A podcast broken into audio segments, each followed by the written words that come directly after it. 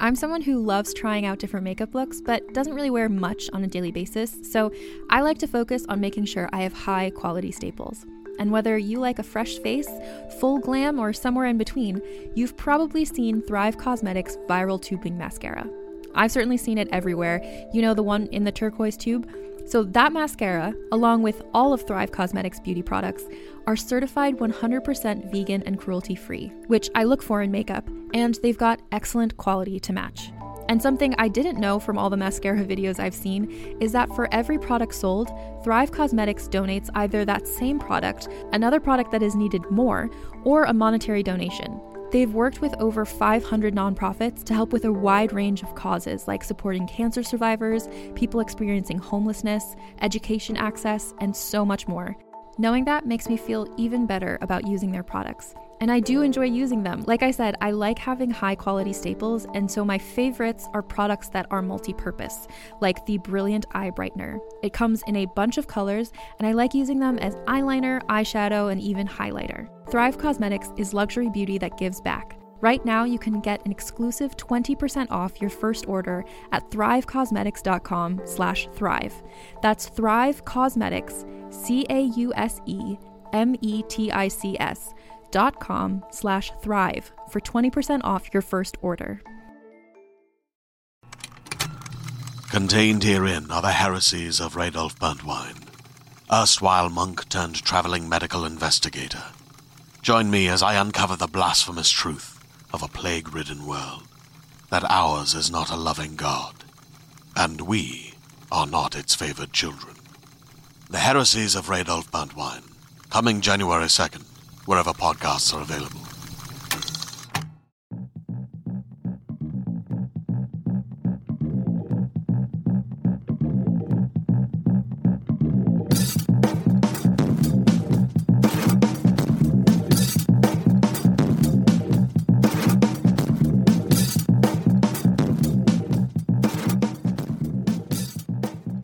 Up, geeky pressers? This is Brad King. I am your host of the Downtown Writers Jam podcast. Today I got something a little bit different for you. So, in the last episode, I interviewed a friend of mine, Vikki Tobak, who recently put out a book called Contact High Visual History of Hip Hop. It's an amazing book and an amazing interview. You should go back and listen to it. But I first met Vikki way back in 2001 when I was doing uh, what was then just an audio download show, but today we call it podcasting, with a guy named Ken Rutkowski and a guy named Brian Zisk. And we did this show every Friday for about a year, 18 months um, at Ken's house. Ken has gone on, he had been at CNET Radio, and he's gone on and he's had radio shows all over the country. Um, Brian Zisk has gone on, he was a sort of entrepreneur, venture capitalist, advisor. And I was at Wired, and I was actually doing a uh, two shows, two audio shows at Wired. I had gone to George Shirk, who at the time was the editor in chief at Wired, um, and Allison McCondray, who was the sort of executive producer. And I had to, I'd been covering digital entertainment for about three years, so Napster, like all the file trading stuff, um, and I was good at it, and but I was also kind of bored with it. And I was like, we're doing digital entertainment, but we're just writing about it. So it'd be great if we could do some kind of audio or video, but it just there wasn't the bandwidth wasn't there for us to build a business model around it. And I said, well, let's let me just play around and see if we can't come up with something and see what happens. I knew nothing about audio, nothing about video. Um, many would say I knew very little about writing but I didn't give a shit. And I just said, like, I wanted to really do this. So we had a producer there named Jeremy Barna, um, who has since passed away, uh, who had come from a place called Quokka Sports. And Quokka had been this. I used to make fun of him on the show all the time. It was this company that was trying, they, like, they would do the um, sailing races, the America's Cup, and they would set up cameras all over the boat so you could literally watch what was happening in like a 360 view which today we think is amazing but in 2001 2000 1999 like there just wasn't bandwidth so it was just like a disaster. But jeremy was really good with um, you know producing audio and video like he was just sort of immersed in that. So george let jeremy and i go and try to figure out what we wanted to do and one of the things that we did was a fucking disaster. We did a daily, like three minute news show. George had this idea that like we would just go in if something happened and like flip a switch and we would talk about what was going on in the news that day. And I was not very confident back then, so I felt like I had to write everything out. And as it turns out, I'm actually not very funny uh, when I write. I'm a pretty good storyteller. Not very funny when I write. So I was trying to write all these things that were just fucking cringeworthy and terrible, and we abandoned that pretty quickly because um, even I didn't want to listen to it. But we did this interview show. I did like a thirty-minute interview show. Well, it, it, could be whatever length it was, but I generally didn't like to like harass people. And we, I got like Grandmaster Flash and Scott Bakula, um, all kinds of really cool, like Bakula when he was getting ready to, to be the captain, you know, Captain Archer on Enterprise. Uh, and just like really cool shit. Like we just sort of did whatever we wanted to do. And I had been doing that for about six months when Ken and and uh, had approached me about doing this show called Speculations, and it was through that that I met Vikki. She came on about I think a year into the show because Ken Brian and I were like bored of talking to each other, and like we had guests, like we had all you know big name people that would come in because Ken sort of both knows everybody and knows how to get to everybody. So that was a, like we had, you know, we, that was an hour long show. I had the half hour show that we did um, once or twice a month. But it was as I was talking to Vikki, she was like, "You were one of the you know early people doing this kind of stuff when you were at Wired," which is a thing that I don't really think about, right? Because I, I sort of left all that behind. Like when I went to MIT. Um, and was the producer and editor for MIT Technology Review's website. You know, when I worked for Jason Pontin, we didn't really focus a lot. Jason really wanted to do video, and I am not really a video guy, and so much of the video stuff that we were producing was like animated stuff or documentary style things. Like, so I there wasn't a reason as a journalist for me to be involved in that. So I bring this up because as Vikki talked to me the other day, I was like, "Oh shit, yeah, like." We did do some cool stuff 17 years ago, right?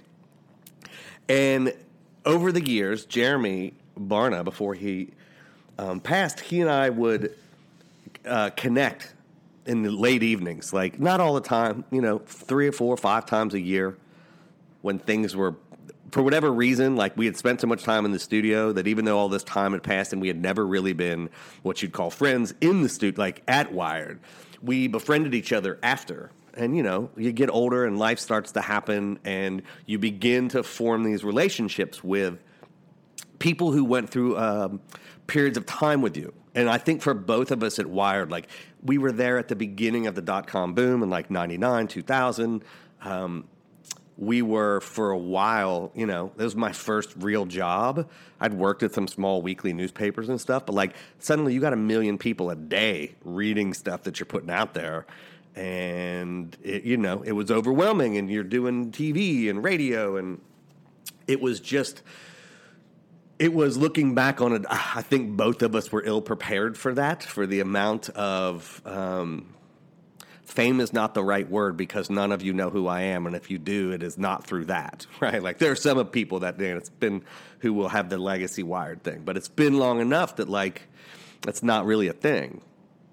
And so but we had gone through that together. And so as the years went by, you know, we sort of did what men do, which is re- reconnected and like, you know, we would talk into the night, two, three, four o'clock in the morning, just sort of sharing the things that, the damages that were in our lives now, um, and reminiscing about the fun times that we had before and like that bond.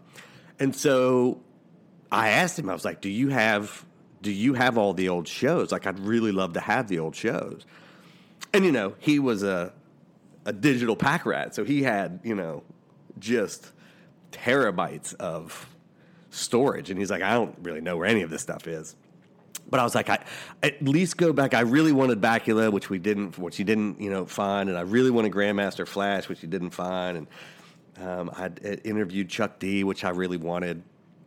But the first one he found, and the one that I'm actually the the the I'm happy that he found was the interview that I did with George Carlin, which seems fitting into the Downtown Writers Jam podcast because I got to interview him at the time. This this interview was uh, February twenty first, two thousand and one, I think. And I got to fly down to L.A. and and, and hang out with uh, Carlin, right, which is like amazing.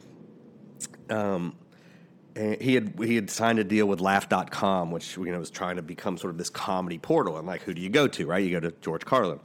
So I fly down, I go into his office it's this little office, like he had an assistant out front, and it's just basically like two rooms, right, in this building. You, not at all what you would expect, or what I I didn't expect. I don't know what the fuck I thought, like he was going to be in a mansion or something. So we go in, like sit down, and um, this is who he was, right? Like he, uh, he's like, "Do you want a, a Coke?" There's a like soda machine down the hall, and I'm like, "Oh yeah." thinking like I will go get a Coke or his assistant will go get a Coke. And he stands up and pulls the dollar out of his pocket and walks down the hall and buys me a Coke and brings it back and hands it to me. And you know, I'm like, fuck.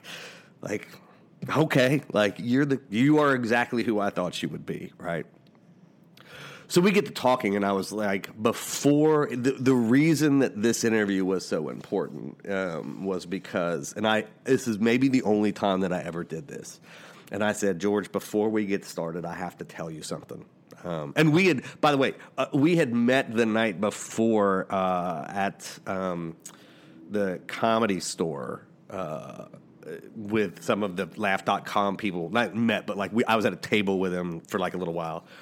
So the next day we're interviewing. I'm like, George, I got to tell you, like, I am very rarely starstruck, but you have been an important part of my life from a very early age. My father loves you, and um, you know, so I listened to all of your albums, and I, you know, anything you wrote, I read, and any TV show you did, I watched, and you know, sort of like a bonding point for my father and I.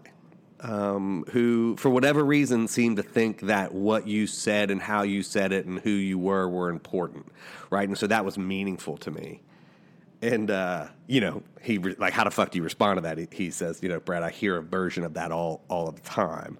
Um, and he didn't say that. It was with complete humility that he said that. Like, um, he said, I realized my life wasn't my own when I was doing the New York Times crossword puzzle and I was an answer.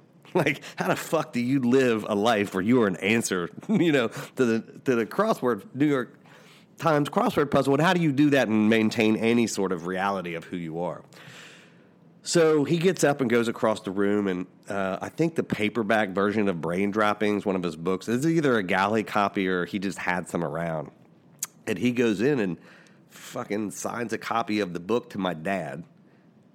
And I told him, like, my mom and dad had sold their condo and they had bought an RV. And so for like the last seven months, they'd been traveling the country. I'm like, they'll be through LA soon. So he writes his number down and puts it in the book. My dad and Carlin are about the same age. Carlin may be a little bit older than him. He's like, have them call me when they get into town.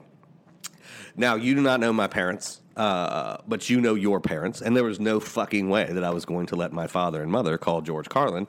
Um, in fact, I didn't even tell him that for a long time because if he would have done something like that to me, I'd have been like, well, give me the goddamn number, right? Like, I'm not going to embarrass you. But I just am like, I don't know if George Carlin knows. My family has a rule. Like, if you ask us to do something, the joke is we will say, Are you sure? Because if you say, like, hey, come over whenever you want to come over, we will do that. And so if you are being polite, your shit may end up in trouble. Because we'll be there, right? So threw it away, gave him, you know, gave my dad for Christmas the signed Brain Droppings book. And it was like, that was the uh, probably the best present that I've ever given him. So all that is to say,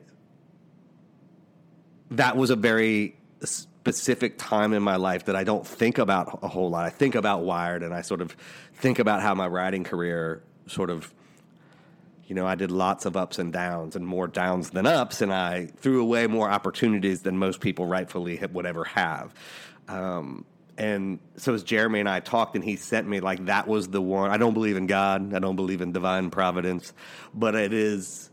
I am thankful that of all of the shows that he found, it was the Carlin one because that's the one when I think about what I'm doing this show and why I wanted to do this show and why I wanted to interview writers was that. So I'm going to in just a minute.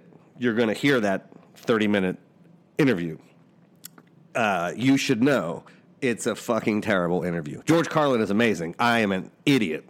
Um, I, I, did not know what I was doing. As I recall, I asked like three questions, and then he talked for like you know twenty six minutes, which is you know you want to hear him and not me. But I did not like. I, I was just going to let him do whatever he wanted, which is a terrible way to conduct an interview, right? Um, to just let somebody talk, no matter how interesting they are. So I wanted to, this special edition of the Downtown Writers Jam to be one of the first interviews I did with maybe the best writer that I ever actually got to meet, and that's George Carlin.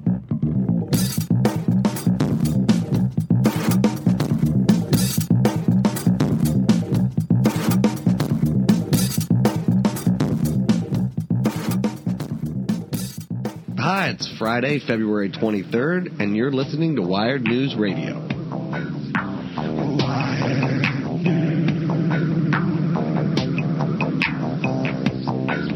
I love words. I thank you for hearing my words. I want to tell you something about words that I uh, I think is important. I love, as I say, they're my uh, work, they're my play, they're my passion. Words are all we have, really. You know the seven, don't you, that you can't say on television?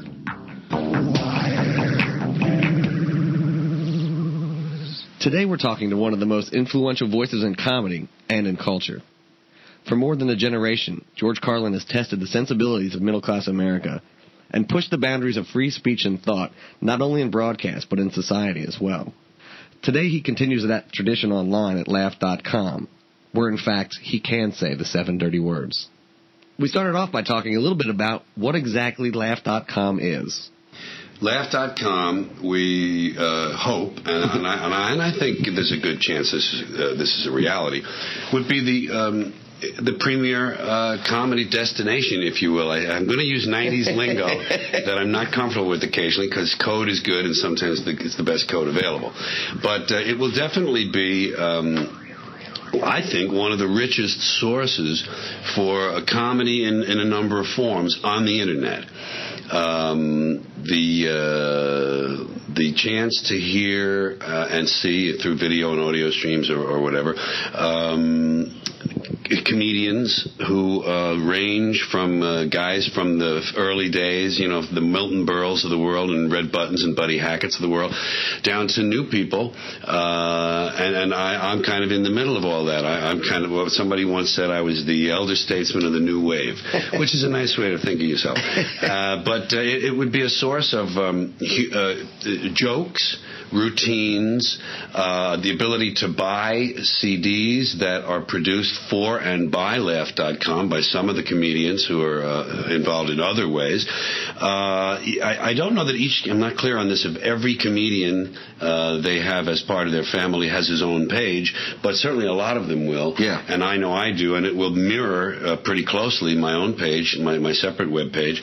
So, is that GeorgeCarlin.com? Yeah, yeah, and that is now in the process of its first major overhaul yeah. and, and, rebuilding. It's actually really funny. I love that Great. page. Thank you. Well, it's been neglected because um, I, I, just I've had a lot of other things in front of me, and I've slowly come into the um, the using the internet to some limited degree and having a familiarity with it, and the need to now go ahead and, and make this site active. I mean, really active and to maintain it, to yeah. get in there and, and, really maintain it. That's something else we can talk about in, in another sense. But um, that's what Laugh.com is uh, a place for uh, you know the, everything from the joke of the day to, to digging Henny Youngman's old album out and, and ordering it or listening to parts of it or seeing Henny There'll be video and audio. You know, I wish I could speak more uh, intelligently to some of these with some of these terms, you yeah. know, because I'm I'm a baby on the internet and, and in the digital world.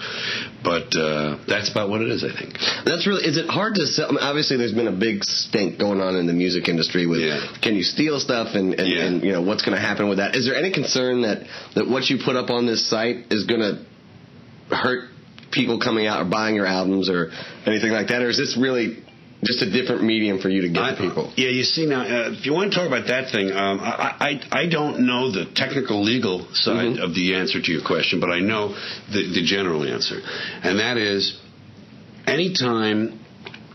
P- I I understand that a lot of the music that is uh, downloaded by people for free stimulates their CD sales, or at least stimulates CD sales to some degree. Yeah. So I think every time a person is exposed to your work, you're an artist. You know, you're an entertainer too, but you're an artist. And every time uh, someone is exposed to your work, it's good for you because it's just that much more information they have, and it's more stimulus for them to go and find you in other forms or formats or, or locations. So I think it doesn't hurt in that sense. Um, in terms of uh, the meeting, you want to talk about? Is that part of our, our segment here? Is, is the We'll talk about whatever. Okay, because I only recently realized something. Let me tell you a little history about me digitally, okay? And I'll even get a little prehistoric here uh, to tell you my own uh, aptitudes and inclinations on this. Uh, first of all, when Wired magazine uh, first came out, I was offered, you know, six months free, and it's so cool looking. You know, it's visually such an, an adventure that I said, "Oh yeah, yeah, send me that." And then I realized after a few months I wasn't reading it because it was full of things I either a didn't need to know about, or didn't, uh, or was above my head, over my head, and, and mostly areas that, that didn't involve uh, aspects of my life. So I let it, I let that lapse. But uh, that that's a, a kind of a metaphor for, or, at least it's an, ex- an explanation, introductory explanation for my own uh, involvement with technology. I in in the in the 1950s I was in the Air Force. I was 17 when I went in, and I was trained. Um, to fix what was called the K systems, bomb navigation system on B-47s. There was no triad then. They didn't have the nuclear submarines. They didn't have the missiles in the silos. They only had the B-47. It was the sole thing. And uh, it- its its whole function was to go long distances and drop bombs on people. And um, I was uh, one of the people who uh, was maintaining that that system. The, the, the, the B-47 was just a platform for the bomb delivery thing. So we had analog computers. We had navigation computer, a bombing computer, and um, a tracking computer, which were to solve the bombing problem and solve the flight problem, navigation problem. And we also had a, uh, a periscope, a, a vertical periscope for bombing on nice days. And we had radar, two different sets of radar. And all of these things were integrated into the bomb navigation system. And I was a maintenance person on that. When I went through school for it, I had the highest score ever in that school. And they wanted me to stay as, a, as an instructor, but I wanted to be out in the line. So uh, that I have a great aptitude for data flow, and I really understand it and like it. But I didn't care much for safety wiring black boxes into planes and shit, and the, and the hardware part. So um, I come to the digital thing open. I'm not a luddite, but I'm I'm certainly I'm wide open to technology, and always have been. I, I wire all my own stereo at home and everything. But there are things that technology is producing that I don't need. A lot of things I don't need, and I don't want. I'm still tactile, and I still like analog. I, I like pieces of paper still. They're very useful when you're a writer. and so I come. My wife bought me uh, some years ago, 10, 12, I don't know how long, a Panasonic word processor. No, uh, not a computer, obviously, and, but I learned you could move large pieces of text around. And I found that it qualitatively changed my writing, not just the quantity of speed and so forth and efficiency, but it made me, I could see more of the work at one time, and I would use two or three machines. I would I would have about six pages up at the same time and be able to look and reference things without scrolling and opening up something. So uh, I found it very useful for me as a writer and a file saver. I have sixteen. I have sixteen hundred and eighty-one. Last time I made my little zip disk, sixteen hundred and eighty-one separate files of material and things and ideas and thoughts and categorized. Because my left brain is very active Yeah. too. I really love categorizing and ind- indexing and putting things in order. So, so I I come to the technology table only eating the things that I need to nourish myself with. Uh, if, if a cell phone can and can uh, you know I, I don't care about email. I don't like a lot of people. I don't want to hear from a lot of people. I, and I'm talking about friends and shit. I, I I have trouble when I come home and the answering machine on the telephone says three messages. I think oh shit. I listen to three people. You know, and I like people uh, one on one on one. I don't like them as a group. So uh, um, so where I'm at with this is I'm just a baby on the internet now. I know how time consuming it can be it can rob you of your time that you really want to spend writing. So I'm careful about things. I'll go to the New York Post sports pages in the morning, or I'll get um, I'll get a story or a column I want from last week's New York Times, or I'll look up suicide statistics if I'm writing a, a humorous piece, or I'm or a star chart. If there's, if there's this, it's a skull of an alien on a on the side, I want to see that. I have astronomy sites. I have certain things I like and I do, but I don't let it boss me. I kind of like use it really as a tool. So I'm just new getting into it, but now I'm really fired up about laugh.com. Let me tell you why. It sounds like a pitch. It is because I just realized recently it's a medium of expression too. It's not just a reference tool. It's not just a filing system, uh, which is my limited uses. It's a way for me to say things, to express myself in a medium that, ne- that, that has flexibility and timeliness that doesn't exist anywhere else. Uh, I have never done topical material because I don't like it. I think it makes you sound like everybody else. But I, there are often things I think about about the president or something that's happening in the world, and I do have a funny thought about it. But I have no medium for yeah. it because my shows are, are, are, geared to HBO every two years. Yeah. So now we're going to have on Laugh.com on my particular page. There's going to be a, a, a not a, not quite daily thought because I don't want to pin myself to yeah. 365 of them, but you know, five a week a weekly idea a monthly thing. And I'll eventually learn how to get in the back door and change the text ones myself. Yeah. But there'll be audio streams that uh, do one a yeah. weekly. There'll be videos, bites, and things. Uh, I'm really going to get to use this for a lot of the material that never gets used because I do HBO shows every two years. That's 60 minutes. That's all I can pump out and give people of me, uh, of my shit, is 60 minutes, and then we make a CD out of it. Yeah. Every two years. Now, then I discovered the book in 1997. Oh, there's a way to actually write things yeah. and send it to their house. I want, we've got to stop right here, and okay. then uh, we'll be back in just a second. But I want to get into into the, this is a delivery meeting. Okay. Um, yeah. We're talking here with George Carlin. Um, we'll be back He's in just a second. The conversation.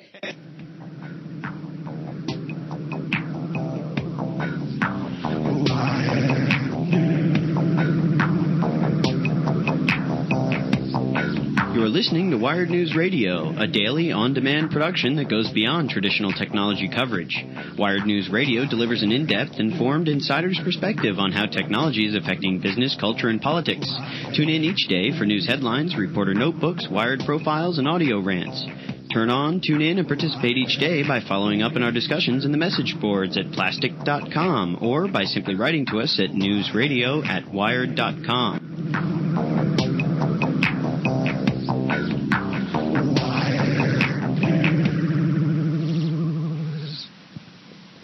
okay, we're back here with George Carlin uh, of Laugh.com and, and also social commentary. I don't know, social critic. I don't know what uh, how, you pain in the ass. Pain in the ass. Uh, and we were just getting into the internet as a delivery system because I think that um, it is interesting now that that there's a new way for for you and for everybody to communicate with people. It's obviously a different medium when I'm sitting down and looking at a computer than it is when I'm listening to a CD or reading a book right. or seeing you live. Uh, how is that? How do you see this change? Because obviously, when you started Seven Dirty Words and yeah. things that you couldn't do on right. television and broadcast before, now that everybody can do it. Yeah. I mean, that's what we can. We could just say them all down and here and put it up on the site. Right. How's the how's this medium changing what it is you do and giving you new opportunities? Well, the the, the, the problem with the timing of our interview right now today is that we're just this site is going up March 26th, mm-hmm. and I I will grow into it and I will learn how to use it. The, the, the, same question six months from now, I would give you a much richer answer. but my, my sense of it is, First of all, the timeliness, the fact that I can, that day, I can go, uh, I can, I can, um, I can look at the morning newspaper or something on the Today Show, and I can have a comment about it, a, a paragraph or two, that can be on the page uh, that morning uh, that day. If I'm if, if, I'm in the beginning of this and someone else is having to put yeah. it on there for me, it'd be that day. But I mean, I can comment on things that I couldn't even bother with. This this this is a whole outlet for me as a, as a creator, as a writer, content provider. that I can I I can use raw materials that are just usually in the barn. They're sitting in the fucking barn. Well, I'm looking at the 1,600 files that you said you had yeah. stored. I mean, it seems like there's a way that people can access.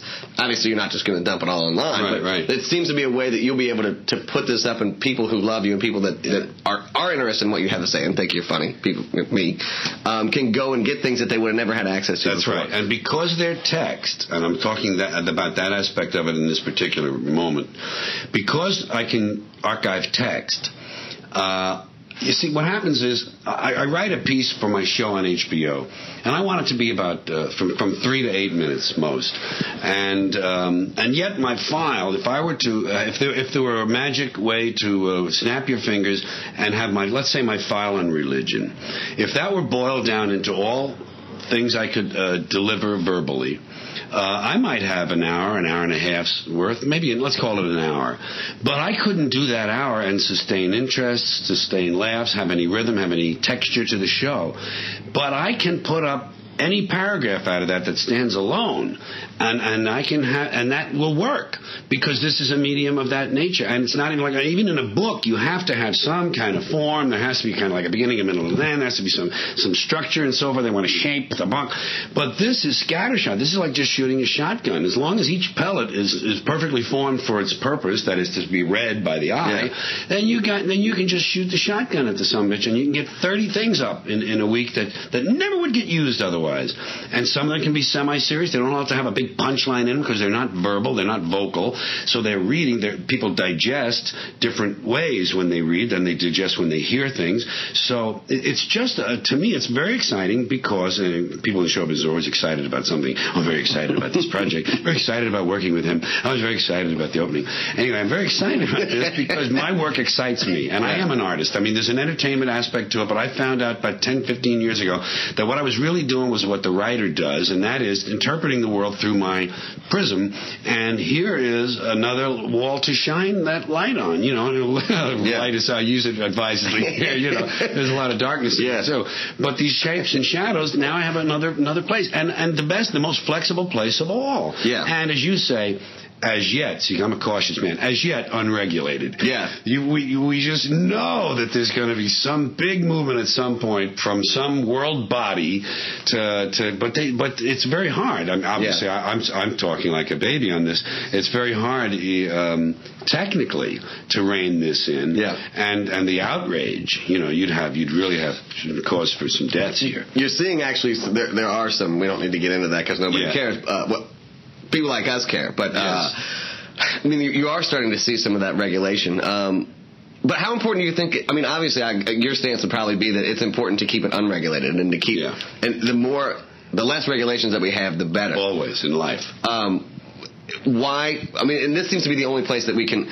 And everything else is regulated. Yes. And this is like sort of the last bastion of right. hope that we have. Uh, how does that affect, or does it affect? Because right now, if you search for any of the the seven dirty words, more than likely you're going to come up with porn sites. Yes. Um, and so it makes it very difficult to stand out in a world where everything yeah. is is out there and everything is free. How does that affect?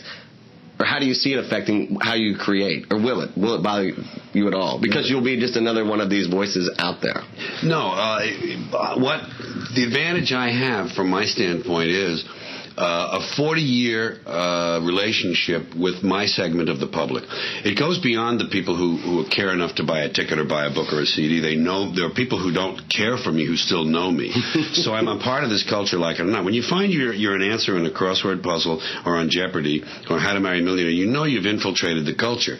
But I don't care about the spillover. I care about my core my core constituency, if you will, the people I want to have hear my stuff. This this whole thing I'm involved in is called "Listen to This, Please," folks. Why, look at this. You know, I mean, that's why you know I say if, if people who don't like fans coming up to them shouldn't shouldn't stand up in public and say, "Please pay attention to me," because people will do that.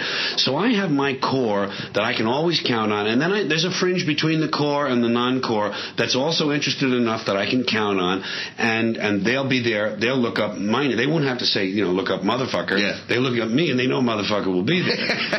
um, the thing about the thing about this that's, that, that, that makes it harder to obviously control, radio and television and newspapers and magazines are all advertising mediums first. And then there's information that, that keeps your attention and entertainment, that keeps your attention in between the messages. That's all it's for, is to sell things. This it doesn't start with that. There's advertising on it, and it, it doesn't look in the long run like it will, it will be much of a, um, a factor in terms of the revenue that people need to get from their sites when they're, when they're revenue driven. Uh, it looks like advertising isn't going to be a big part of it as, as it's currently shaping up. But either way, um, there, there'll always be places like mine where it's it's only about two things expressing myself as a writer artist entertainer and two promoting my general career by mentioning where I'm going to be, or the things I've written before, and where they're available, or can buy them from me, or a shirt yeah. that nobody else has, only on my. It's advertising driven. It's just your advertising. Right. Yeah. It, it's so, everything else is just to keep people interested. Well, no, mine. Yeah, that's true. You see, mine, mine will be content driven. Yeah. And the advertising is an ornament on the tree, yeah. whereas I think the others are advertising driven, yeah. and, and the sitcom is the ornament on the tree. Yeah. Um, who did Bob Bob Kohn, who who uh, is a chairman over at E Music, did he come to you? Did yes. You his, no, yeah, they they yeah, they found us. Okay. Uh, and um, the, the, they, what they essentially said was, uh, here's a natural place for you to thrive, and here's what we're willing to do for you to get you interested in this. And basically, there was very little downside for me. Uh, the the um, the uh, actual terms of the uh, offer and the agreement uh, were such that there was very little downside for me.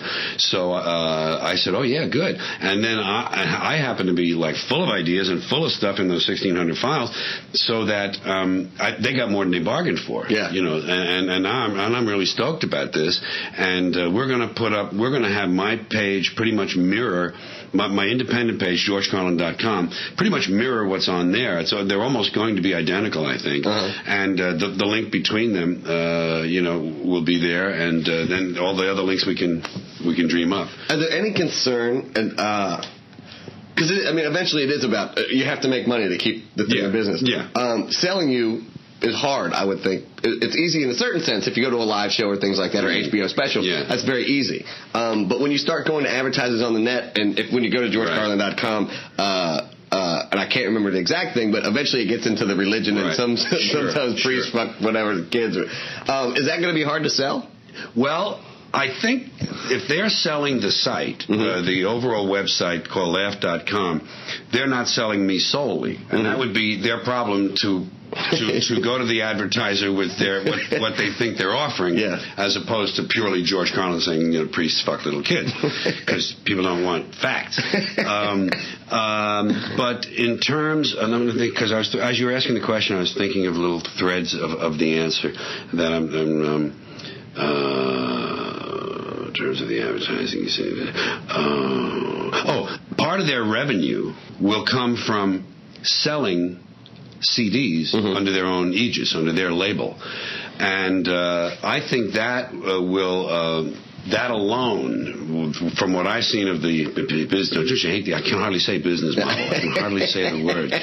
Uh, that part of that is um, uh, I, I, my my feeling about this, and I'm and I'm somewhat intuitive, is that this thing can sustain itself financially. Yeah. Between the whatever advertising eventually shapes up as being useful on the net and people who actually buy, uh-huh. advertisers buy, and uh, and selling hard goods uh, I think there's a way. Okay. And I, I don't know what you know. Yeah. Little things I don't know, like uh, we got a secret joke this week for a dollar or something like that. I mean, I'm just making that up yeah. right now. I don't know that, but it seems like there'd be other ways you could devise to have revenue. Yeah. come off the site. We're sitting here with. You're giving away a lot. You can get some money. Th- no, and that's absolutely true. We're sitting here with George Carlin uh, talking about his new venture, Laugh.com.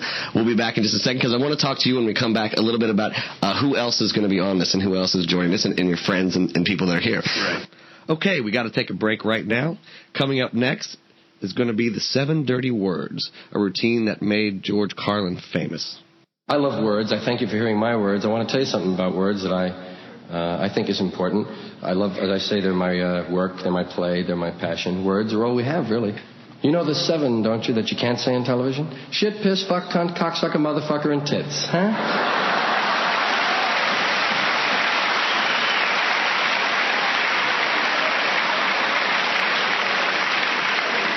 Those are the heavy seven. Those are the ones that'll infect your soul. okay, we're back here on Wired News Radio. I'm Brad King, sitting here with George Carlin, talking about his new venture, Laugh.com.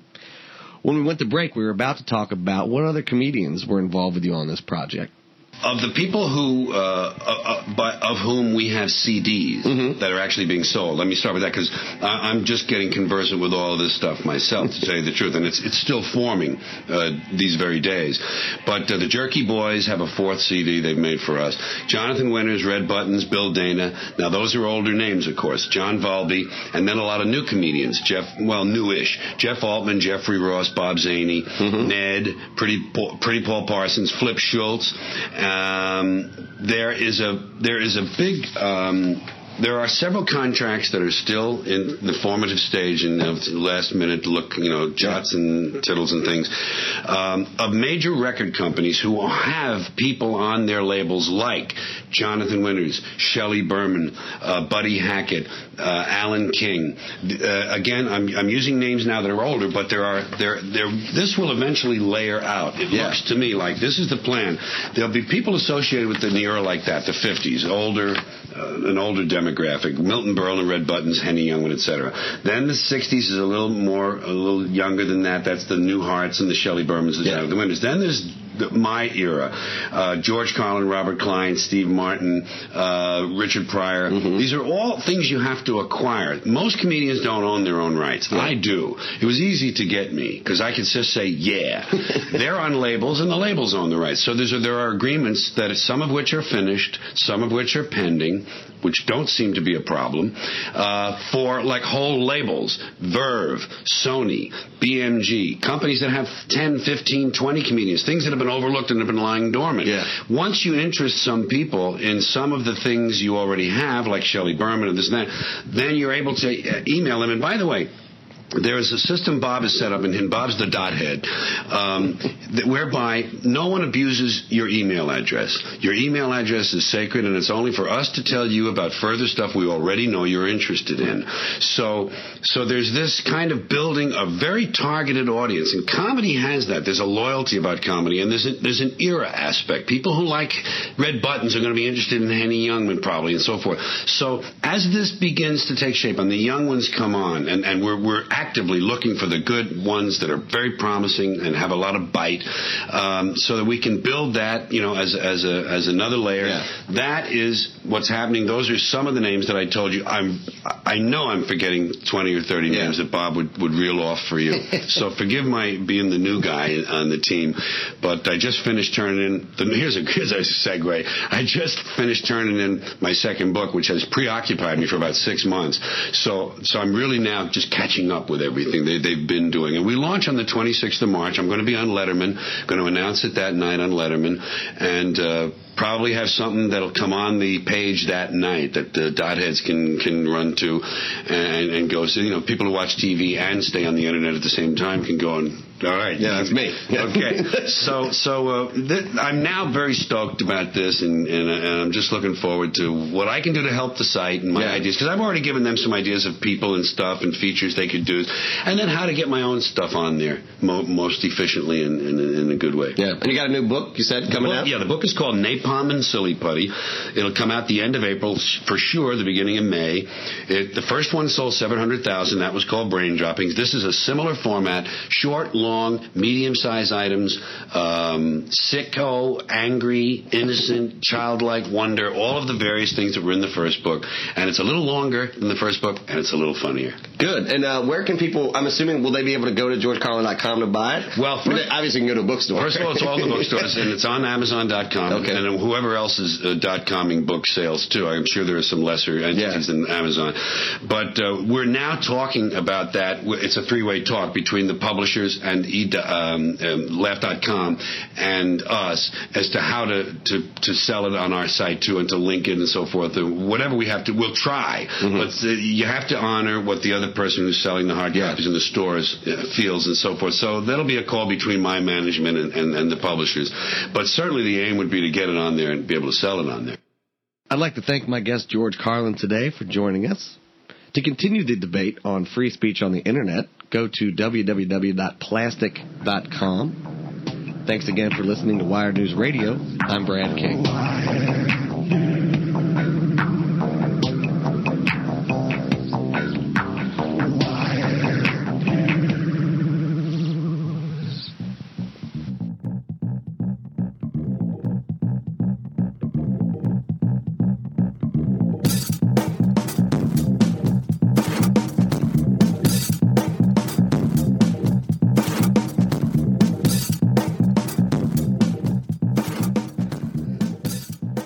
Well, there you have it. It's really hard to listen to that interview. It's really hard to listen to the whole thing. Um, we were trying so fucking hard. And you can hear, I can hear, maybe you can't hear, I can hear just the terror and um, the sense of being overwhelmed in that interview. I was such a young, uh, such a young puppy. Um, what am I, 46, 36, so like 27, you know, 26, 27, 28, something like that. But anyway, that is where this all began. Um, and that is where the Downtown Writers Jam podcast, the sort of nugget that sparked this, where it came from. And I wish I could go back and redo that interview, right? Because I was asking, like, in the beginning, I'm asking him technology questions, which have nothing to do, like, he doesn't give a shit. Like, he literally was the face of this thing. Like, I knew the business people behind it.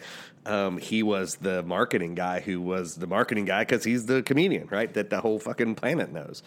Um, and I'm asking him to explain technology and shit like that. I don't know. I don't know what was going on in my head. But I wanted to share that with you because I, as we launch season three, as I start to interview my friends who have had just amazing success in their writing careers, um, it felt like something I wanted to share to sort of talk about where this stuff came from, particularly for young writers and people that are early in their career who, you know, um, it's hard to imagine that you're going to be 17, 20, 25 years into your career and like things are going to be happening. And maybe they will, maybe they won't. Like you may be like my friend Janelle Brown, who was a writer who, you know, in her third book, it blew up. Watch Me Disappear, and we're going to talk in, in, in, a, in, a, few episodes. Um, you know, she had an amazing journalism career and transitioned to this amazing fiction career. Um, and I had an amazing journalism career and kind of steered left and went in a different direction. But looking back on all of this stuff is so much fun. It's so enjoyable. And it's just a reminder that, like, your career is just a series of things that you continue to do. Um, and even though I have taken a different path than a lot of my friends, uh, I still get to swim in the ocean with them. And I get to hang out and talk with them and read their work and do their things. And, and it's a lot of fun. So uh, I hope you enjoyed today. It's always helpful, no matter where you're listening to this iTunes, Stitcher, Google Music, wherever. If you can leave a review for the podcast, you can sign up for my newsletter if you go to thebradking.com backslash podcast. You will see a way to sign up for my newsletter, and I'll keep you up to date on all of the stuff that I'm doing and all the cool shit that my friends are doing, and just things that I think are neat that are in the literary world. I'm at the Brad King on Twitter, the Brad King on Instagram. I feel like you're getting the hang of what this might look like. So, we'll return with writers who are around today in the next episode. And until then, I will see you around the internet.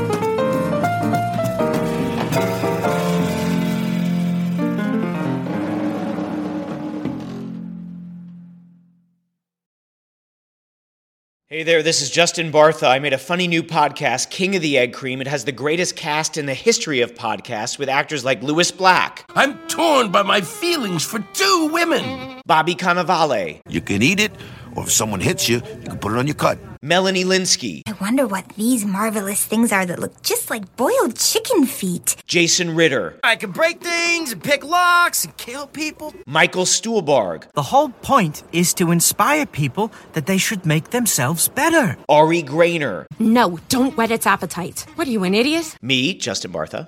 That's not just any egg cream, that's a Lemke's special. And all narrated by the hilarious Richard Kind. This is the story of Harry Dalowitz and how he rose from nothing to become New York's King of the Egg Cream. So if you like funny true stories, come listen to King of the Egg Cream, available wherever you get your podcasts.